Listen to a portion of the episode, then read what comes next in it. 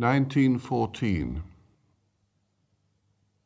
Those long, uneven lines, standing as patiently as if they were stretched outside the Oval or Villa Park, the crowns of hats, the sun on moustached, archaic faces, grinning, as if it were all an August bank holiday lark, and the shut shops, the bleached established names on the sunblinds, the farthings and sovereigns, and dark-clothed children at play called after kings and queens, the tin advertisements for cocoa and twist, and the pubs wide open all day.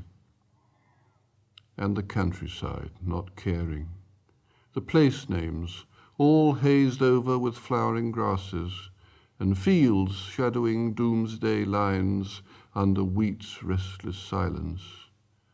The differently dressed servants with tiny rooms in huge houses, the dust behind limousines. Never such innocence, never before or since, has changed itself to past without a word, the men leaving the gardens tidy, the thousands of marriages lasting a little while longer.